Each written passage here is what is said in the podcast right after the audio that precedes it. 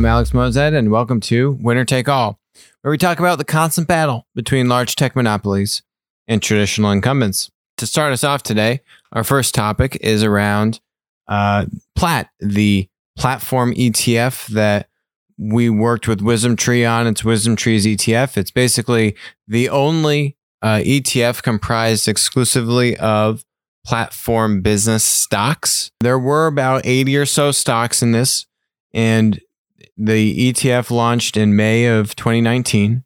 So it's been about 15 months that it's been out. You can see this article here. New look, lower fee for a potent platform ETF. So it was, just kind of rebalanced and repositioned. Uh, Wisdom Tree made it their primary growth fund, which is a pretty big deal. Wisdom Tree has, I think, over like 70 or 80 billion dollars in assets across all of their different ETFs. And now uh, Platt has become their primary growth ETF. So basically, there's two schools of investing value and growth investing. Value investors are looking for, you know, like uh, stocks that have value, typically not your tech companies, right? Which have very high multiples.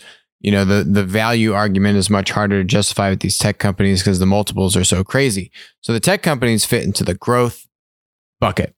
So basically, what Wisdom Tree has said is, hey, our growth fund is Platt, and the best and most powerful and highest growing tech stocks are platform stocks.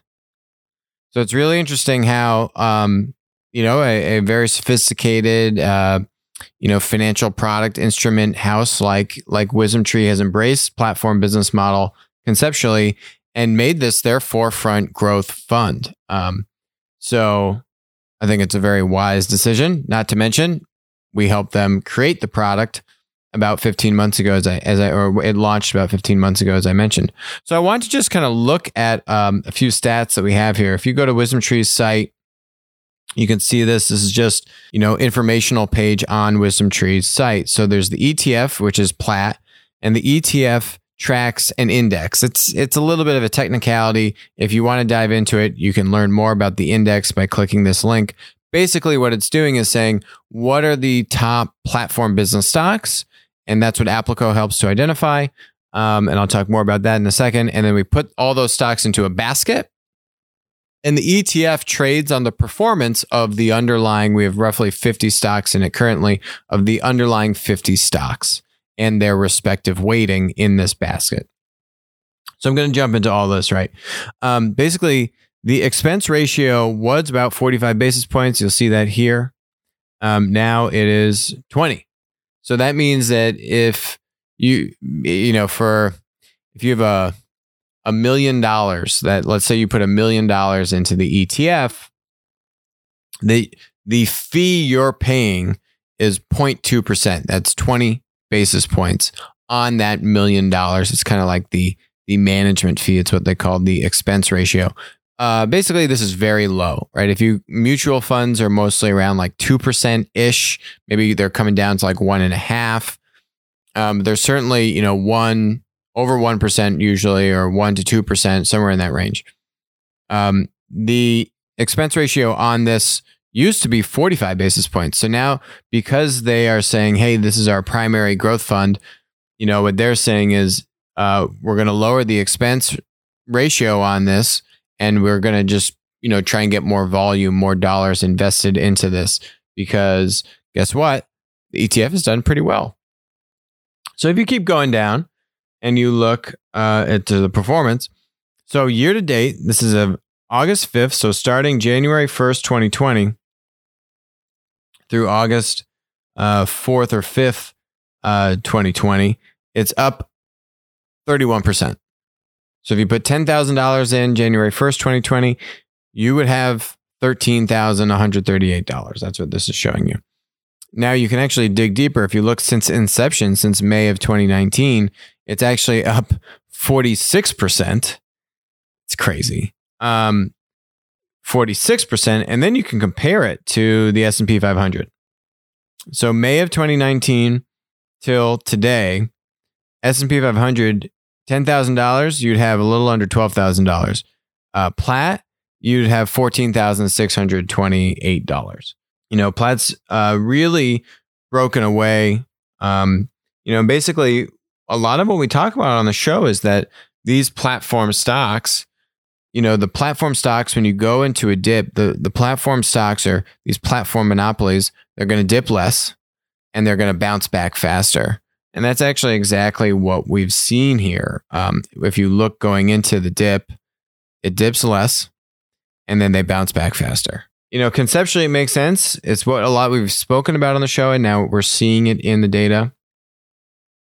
Uh, and a few other interesting things, you know, that we're going to go over and in looking at Platt. Um, but so I had so some of our uh, finance team pull together some stats that I thought would be interesting to list off. So um, this year, Platt has outperformed the S and P 500 um, by about 28%. Uh, as I mentioned, I think Platt's up around 31% this year, and uh, the S&P 500 is up about two and a half percent and change. So there's about a 28% differential between uh, Platt and the S&P 500. That's this year, 2020. Platt has outperformed all of the top eight largest and most popular growth ETFs year to date by a significant margin. I'm about to show you that. It has also outperformed similar kind of tech uh, index ETFs um, by by significant margins as well. You can see this. So this is uh, 2020 year to date, right? So January 1st, 2020 through uh, August 5th. This is a comp- you can see um, the S&P 500 down there. You can see QQQ, that's the Nasdaq 100. You can see some other kind of tech oriented ETFs and and mainstream ETFs, right? Like S&P 500 and how Platt has done compared to these. And basically, the takeaway is Platt's beaten all of them. Um, and why has Platt beaten all of them? Because these are not only these winner take all, you know, high growth businesses, but they have these network effects. They have such defensible barriers compared to even other tech companies that would be linear but still high growth, right? We're seeing the power of these platform businesses um, really propel propel it into a league of its own. Um, now, the interesting thing, uh, pre and post this rebalance, so leading up to basically last week, Platt had about 80 companies in it that were all equal weighted.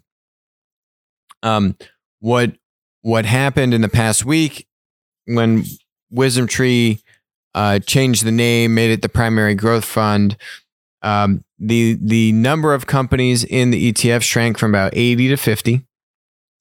They adopted a instead of purely equal weight. So if you have 80 companies, you know, each one is worth 1% and change. It's all equally weighted in the in the basket. Now they adopted basically it's market weight and equal weight um, basically divided. And so you have some equal weighting and some market weight. So that means that you don't have FAMGA um, dominating, you know, 80% of the index, but you still have market cap um, and the power and scale of the platform business, the platform conglomerate has some influence on how on how much weighting is given to that respective stock. Does that make sense? So it's it's a little bit of a diluted version of market cap weighting, right? Because otherwise, Apple, Google, Facebook, Amazon, Microsoft would just be so dominant. Um, but but there is, you know, there is some importance in scale, as we see with platform businesses, right? So what we talk a lot about on the show is the ability to have platform conglomerate status. So as you do have a larger market cap, it is safe to assume that you would not just have one platform business, but multiple platform businesses, and you truly kind of be in that platform conglomerate status. Um, so that was some of the thinking around why wanting to bring in more of that, um, you know, some more of that market cap weight into into the balance of the basket. So you can see the change in the name before and now. You can see the expense ratio, right, forty five to twenty. Um, revenue growth eligibility. So so we put a requirement around having seven percent revenue growth uh, on these companies. So you know there were some interesting platform stocks in that initial 80 basket which you know which had kind of been around for a long time but they didn't really have much growth they were platforms multi-billion dollar platforms but kind of you know they hadn't broken out into platform conglomerate status they didn't have huge growth prospects. So WisdomTree put this growth qualifier on um, the uh, you know the the the stocks that can be in the basket. Um, they also limited the exposure internationally. So entire international exposure is now limited to 12%. Before this, previously, you probably had about 12 to 15% from China and and you had maybe another 10 percent or so from Europe. So you had maybe 25, 30% international exposure. Now this is down to 12% in total, and China is limited to 5%. Pretty interesting dynamic. You can see other just lineup here of other indices um, and how how Platt has compared has performed against them. Um, but yeah, look, I mean, my thought on it is these platforms are just are just going to continue to uh, continue to dominate. And and and if there was any regulatory fear, the last live stream that we had looking at those judicial hearings, I mean, uh, I think there is little to none risk about these companies being broken up in the next five to 10 years. I'd say 0% chance. I think there is a role for regulation, um, but it's not breaking them up. It's, it's really to protect suppliers. We've spoken about this at infinitum on the show protecting producers and suppliers as opposed to consumers. That's light years away from actually, you know, breaking these companies up. So I, I don't think there's too much regulatory risk here. And you're just and and because of COVID and the shift to digital and all these kinds, of, we're just going to see platforms continue uh, to outperform. Another interesting stat our guys put together was uh, the energy sector has has been pretty volatile, hasn't been too well. Uh, Platt does not have any energy sector stocks. Uh, there are no platforms in the energy sector. It's just extremely consolidated. It's it's you know there's so much it's big contract dollar uh, big dollar contracts that are signed. It's it's very nuanced. There's a lot of logistics, very heavy stuff. It's um highly regulated. It's just been very it's very tough for a platform to penetrate energy. So there's actually zero energy exposure, and energy really hasn't done well at all, um, and is very volatile. So um, we're to have more analysis on this. We're to have one of WisdomTree's analysts come on the show uh, this coming Monday, and we're to talk to her more about um, you know the the different changes that we made and uh, the, some of the new companies that were added because we've had new companies that have IPO'd in the past you know 12 months or so uh, that were that that meet, met the criteria after IPOing, and so some of those were added. We're going to talk more about the basket, go into more detail uh, with of the WisdomTree analysts, on Monday. So that's going to be very exciting. The other thing to talk about here is platform revenue. So, you know, what is Applico's role in this whole relationship with WisdomTree? Uh, it's not our fund, it's Wisdom Tree's fund. What we are doing is basically helping to provide data to Wisdom Tree to say, here are the companies with platform revenue. And if you think about this concept of platform revenue, there's no way you can pull that up in a Bloomberg terminal. It is a very nuanced thing to identify. So, even platform conglomerates, even the, the strongest platform companies, Amazon, for example, has linear revenue and they have platform revenue, right? And that platform revenue is simply the revenue coming from a platform business. And so you know, when you think, how do you calculate platform revenue? What you need to do is identify here is the platform business. And then how is that platform business monetized, right? And and very often you will have linear revenue streams that are built on top of that platform business, right? So Amazon, obviously, they take their platform revenue from a product marketplace is them taking a, a take rate on the product that a third party seller sells right? It's usually, say, 10 to 15% roughly of a transaction fee from the third party seller. That's why I say third party sellers are Amazon's customers. That's actually who they're making money from. Linear revenue for Amazon would be the things that are coming from fulfilled by Amazon, right? Like when they charge a seller rental revenue. Um, you know, to store products in the warehouse or fulfillment fees, the revenue that they're making from their white label products or their 1P sales where they're acting as a reseller, right? So it's hard because um, not all these companies break out the information as you would hope. So fortunately, we were able to go to some investor conferences and and things like that to try and to try and ask questions to uh, to these to these uh, platform companies when we get the chance. That's kind of big wrench has been thrown into that because of COVID. But nonetheless, right, what you're trying to do is say, okay, how much of this is linear revenue? How much of this is platform revenue? And then we've identified eight different types of platform businesses in the book. And so what we said is, okay, here are the different thresholds. And we worked with Wisdom Tree on this. What should be the appropriate threshold of platform revenue by platform type? Right. Because what you're going to see is that for example, a product marketplace like Amazon is going to have a much lower ratio of linear revenue to platform revenue because you have a lot of product marketplaces that are acting as a 1P seller and a 3P seller. You have that dynamic versus, say, um, development platforms, right? Versus content platforms that had advertising revenue. So, advertising revenue for a content platform or a social media platform is a very different thing to look at than you know take rate revenue from a product marketplace so you really need to look at platform revenue on a platform type basis right and then against those platform types so you have product marketplaces service marketplaces you have investment uh, platforms you have payment platforms so payment platforms would be like we've got Amex, Visa, MasterCard in there, right? Investment platforms would be like MarketAxess, which is a bond trading platform. Um, does phenomenally well. And then you have social networks, you have communication and collaboration platforms, you have um, content platforms and and development, a couple different types of development platforms. So we look at that and then we provide that data to Wisdom Tree to say, hey, here's the platform revenue that they have. Wisdom Tree can make the determination if they fit the different thresholds or not. But really, what it comes down to is how do you figure out what platform revenue is? And how do you calculate that?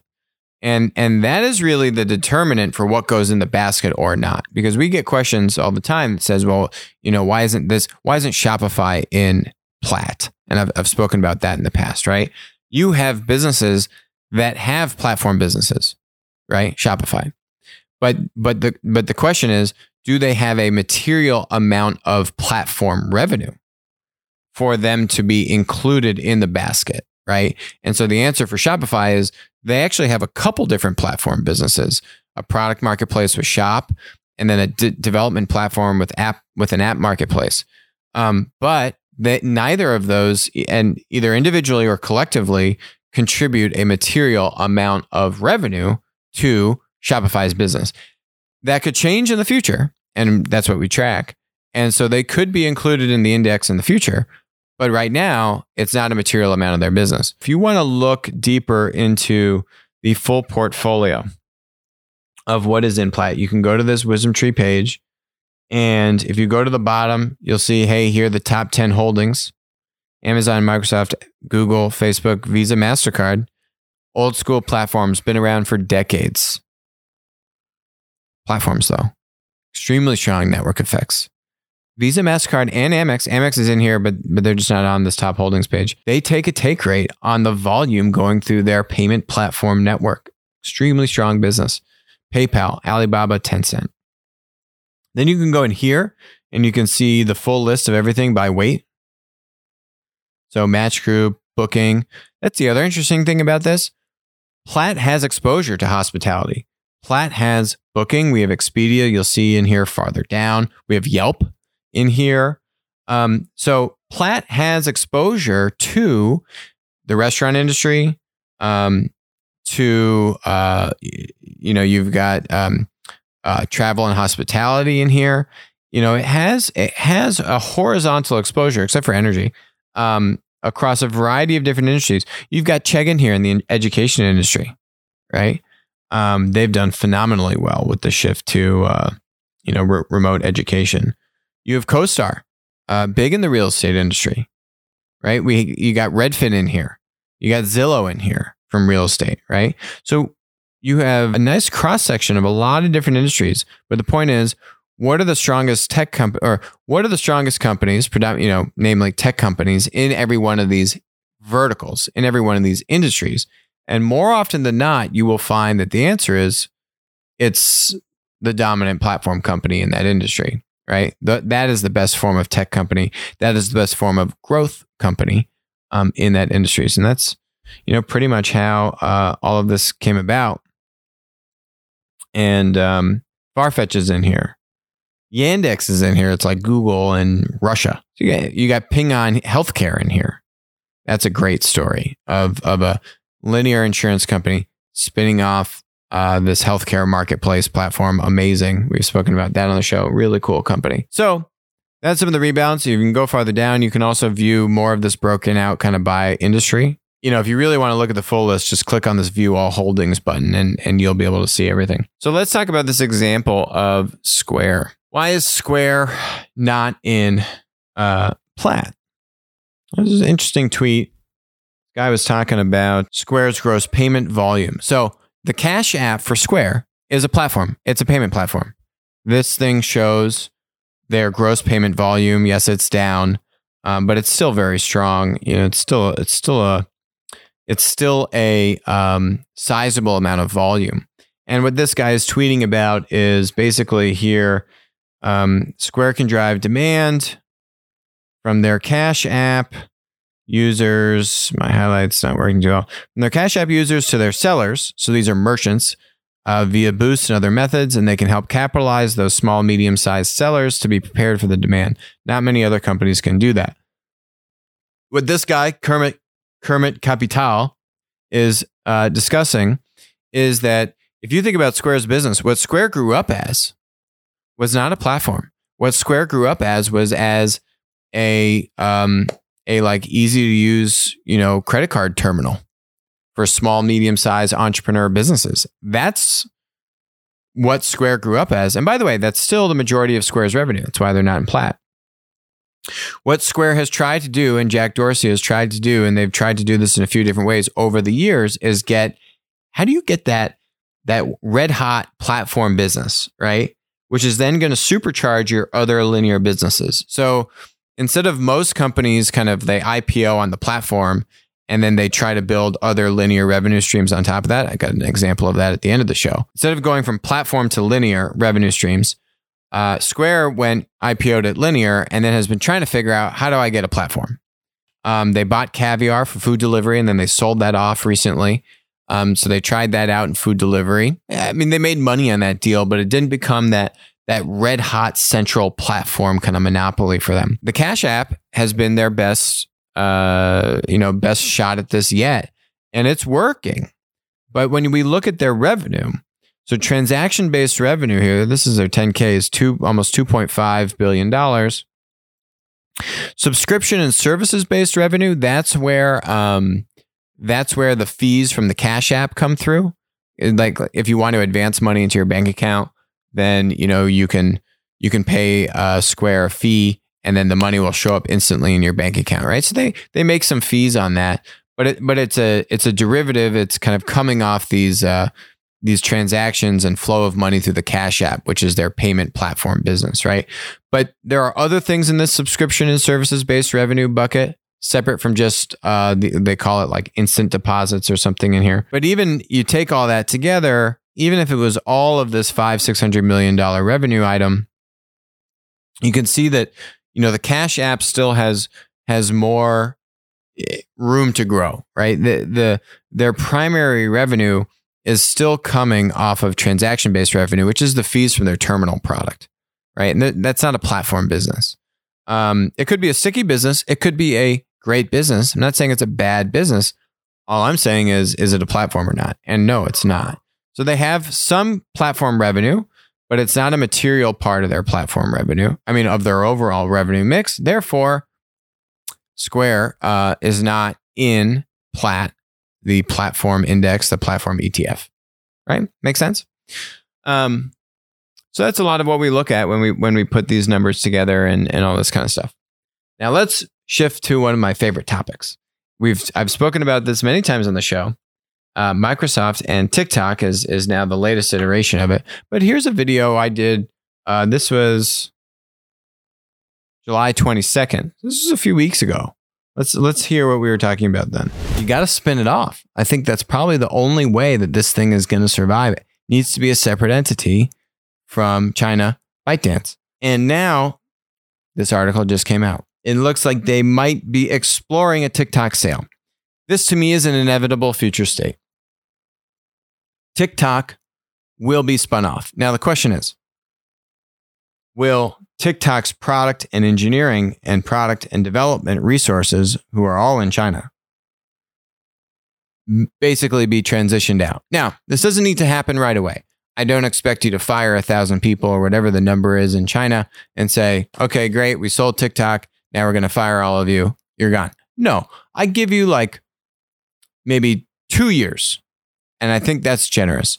Two years to rapidly transition 80 plus percent or maybe 100%. I don't know. Maybe, maybe three years for 100%. You could have milestones, right? Like after a year, this much, two years, this much, three years, 100%. Three years, 100%. All product and engineering needs to be done outside of China. You get the idea. We're saying TikTok needs to be spun off. Um, and now we have Microsoft. So Microsoft is saying here they could buy TikTok for as much as $30 billion. And um, I don't know. Uh, you know, basically, they give you a $20 billion range. Not very informative. But this was the key term here. Microsoft has already agreed to transfer all of TikTok's code from China to the US uh, within one year if the deal goes through, which they're saying is could be 15 million lines of code. And oh man, I mean, you just think about how there's a lot of execution risk with this deal. Let me put it that way. Apparently, by the way, this is only for the TikTok US business. So I have no idea what that means. You know, what happens to TikTok in Europe? Uh, right. And who knows? Even just the technicality of of pulling this off. Okay, you got to assume that no one messes with the source code and they give you good source code. Let's assume that that goes over, right? And then and then what you now need to do is, you know, like are there any are there any like back doors in the source code, right? Like the whole thing was that you were trying to separate this from China for all these privacy and security concerns, 15 million lines of code. I mean, how would you actually even detect that or scrub through it? Assuming you got it and assuming, you know, the, okay, hopefully, you know, and say, okay, there's nothing malicious in here. So you got to make sure that. And then the second thing is now, what do you do with all these engineers in China? Are you still going to let them work on the product? How are they going to work if now you're kind of locking down the code in the US and oh by the way that you know if if those engineers have access to the data and the code then the Chinese government has access to the data and the code. So, you know, now you've got to do what I was talking about in that initial video. You got to figure out this personnel transfer. They haven't even started talking about that. What do you do with all these Chinese engineers? And and and how does Microsoft, you know, create a separate team in the United States? Oh my.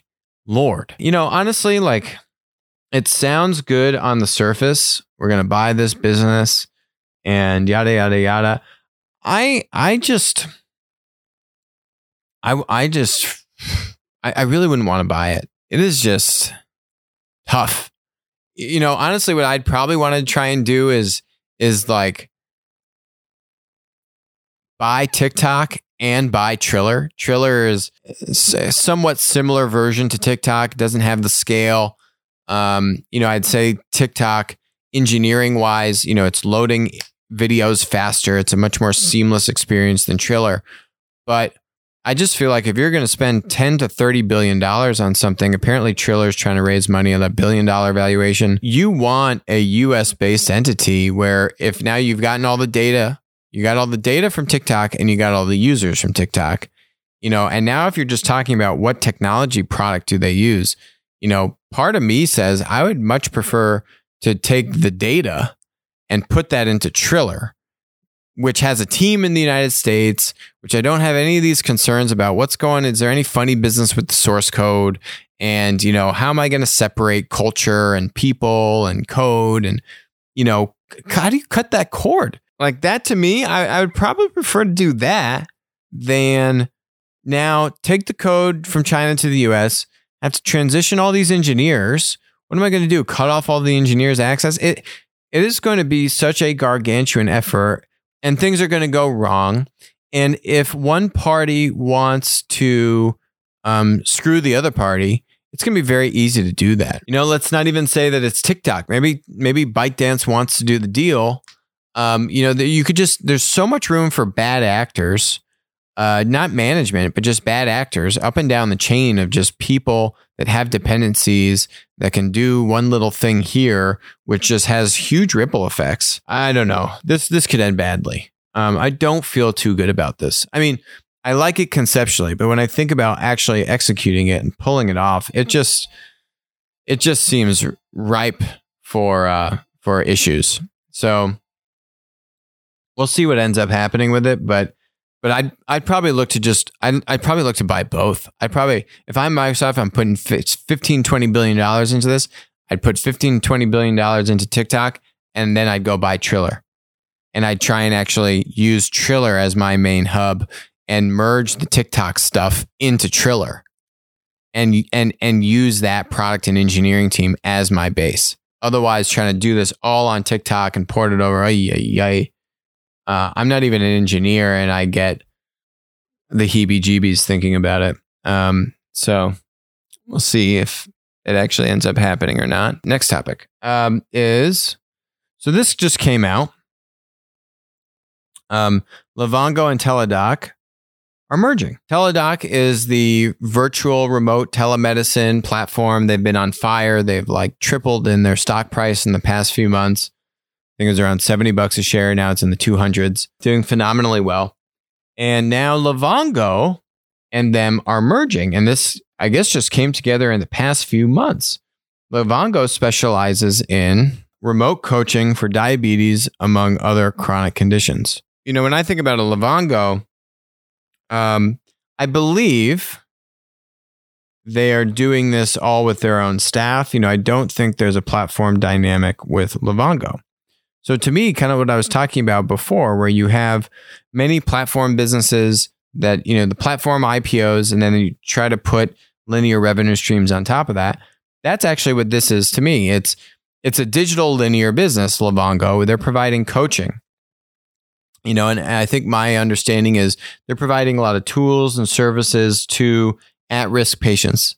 And so they'll work with an insurance company the insurance company will say hey i want you to give your solution to uh, you know to this at-risk population and if you can bring down or improve their health um, you know it's worth whatever money i'm paying to livongo or they can have like cost sharing uh, revenue you know kind of cost sharing plans to generate revenue. It's kind of like a lin- linear, digitally enabled this remote coach for these at risk at risk patients with these different chronic conditions. Um, and so now, you know, where Teladoc has the platform model, Livongo has that linear model. There might be parts of it that are platform, but you know, you're what you're doing is kind of taking the platform and the linear, you're putting them together. Teladoc is going to be able to better monetize and now have a bundled service offering where they have, you know, the the platform marketplace for remote telemedicine and these kinds of things, and then they have a a much more kind of like premium um, this linear offering from Livongo, which they can now uh, deliver much more kind of targeted results for these for these patients uh, and these at risk patients with chronic conditions. I think this would be really interesting. Um, I like it actually. Again, you're kind of taking that platform and the, and the linear, you're putting it together it's going to allow Teladoc or the merged entity to have a much stickier solution with, um, you know, with the healthcare companies, with the providers, and you know all the players really involved in in that healthcare supply chain. So I think that'll be pretty interesting for them. I'll talk to you on Monday with Kara, and we'll go more into some earnings season, into Plaid, and some of these other areas. Thanks for joining us. Sam Winner Take All. I'll talk to you next week.